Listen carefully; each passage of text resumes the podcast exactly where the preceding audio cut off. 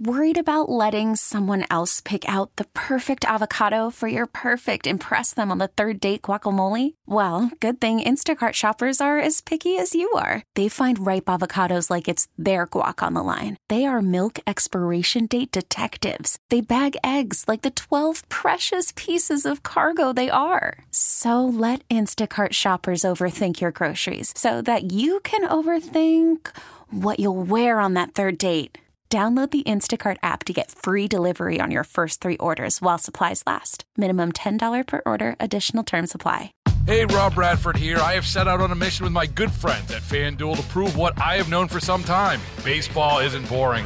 Now I have a daily podcast to prove it with some of the most notable people in the baseball world screaming baseball isn't boring from the mountaintops or at least agreeing to come on our show. Players, managers, GMs, and yes, even the commissioner of baseball, Rob Manfred. It has been a constant wave of baseball's most powerful voices. So join the revolution, subscribe, and soak in Baseball Isn't Boring. Listen on your Audacy app or wherever you get your podcast. You'll be glad you did. This is going on my tombstone. Life is a gift. Love is the point. The rest is only garbage. Such powerful words. Life is a gift. Love is the point. The words of Lynn Giovannelli. She passed away late last year, but her message lives on in so many ways through her husband, her kids, and her family. Joining us now on the John Schuster Coldwell Banker Hotline is Gino Giovannelli uh, for some midweek motivation. Gino, first of all, our thoughts are with you at the passing of Lynn. She was diagnosed with ALS in July of 2020, and she really lived her life with a mission. I just wanted you just to be able to share a little bit of how she lived those last years and, and what her big message was to all of us. Sure, and and thanks, Vineeta. I, I appreciate you having me on the show.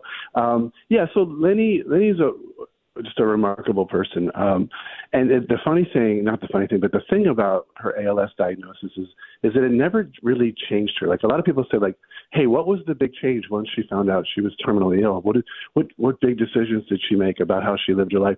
The irony is that it, she didn't change at all. I mean, her whole life has always been about living intentionally and purposefully, and and to be present for for people. You know, maybe when you get a terminal diagnosis, it just becomes a little bit more imperative to kind of live that way. Um, but for the most part, she just she never let it the disease de- define her. It never really let it change her. It really just maybe focused her on our, the things she already believed in, um, and that was remarkable to see. She faced this diagnosis with a lot of strength and uh, embraced so much of life. Can yeah. you just share for us some of the lessons you learned from her and what we can take from the way she spoke to everyone before she passed away?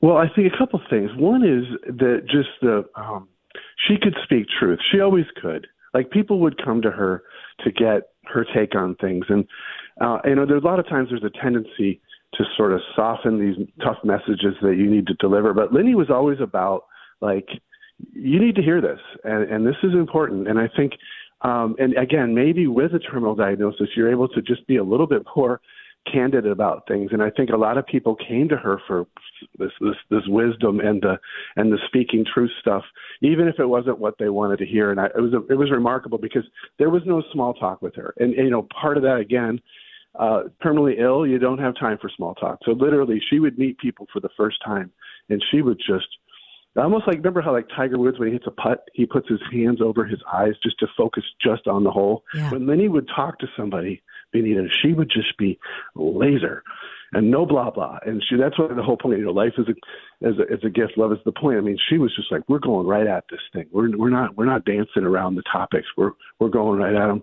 Um, the other the other big thing that she helped me a lot with, and a lot of people with, is this notion that um, if you if you look at past and present, um, positive and negative, if you, if you create sort of a four boxer out of that, there's this zone in the upper left called past uh, positive, and that's nostalgia. On the on the lower left, it's past negative, and that's regret. And the uh, upper right is uh, future positive, that's hope. And bottom right is future negative, and that's fear. And and she would talk about how you can live all around that in those different quadrants. But the point is, come back to today. Don't waste today regretting the past or being fearful of the future. Don't lose today. You'll never get it back. So she used, we used to call it living in the box called today. And that's that was that's kind of always been a message again refined by this kind of urgency to not I mean, when you're terminally ill, Vineeta, your best day is today. You know what I mean? So like a lot of people spend all their time thinking about tomorrow. It's like don't waste one. You got a good one right now. Just live in it, enjoy it, be in it. And that's what that's what she taught me, my kids, and, and just so many people. So powerful. I want to play just uh, one more sure. clip uh, from her. That's just powerful, Gina, what she was able to do. Here's uh, some, a little bit more of what she has had to say before mm-hmm. she passed away. It's like my eulogy before my eulogy. Like, I'm so grateful that I'm getting to hear from people I love how they feel about me and tell them how I feel about them. That is so important. Uh, that really hit me when I, I, saw that video that included what she said there. It is important to tell people around you uh, how you feel about them. You just never know. Yeah. You never know. You know, you never know. And I think, you know, Lenny just had a had a way to just um, you know, all those goodbyes were so hard, Vineeta. Oh my God. I just ugh.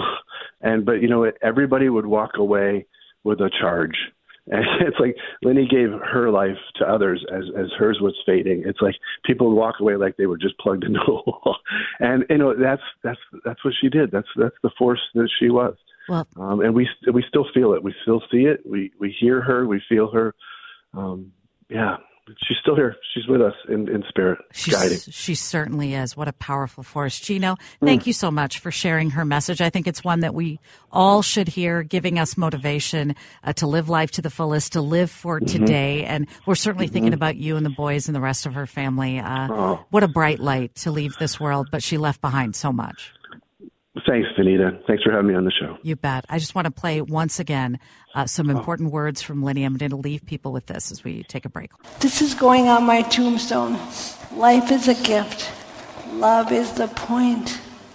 The rest is only garbage.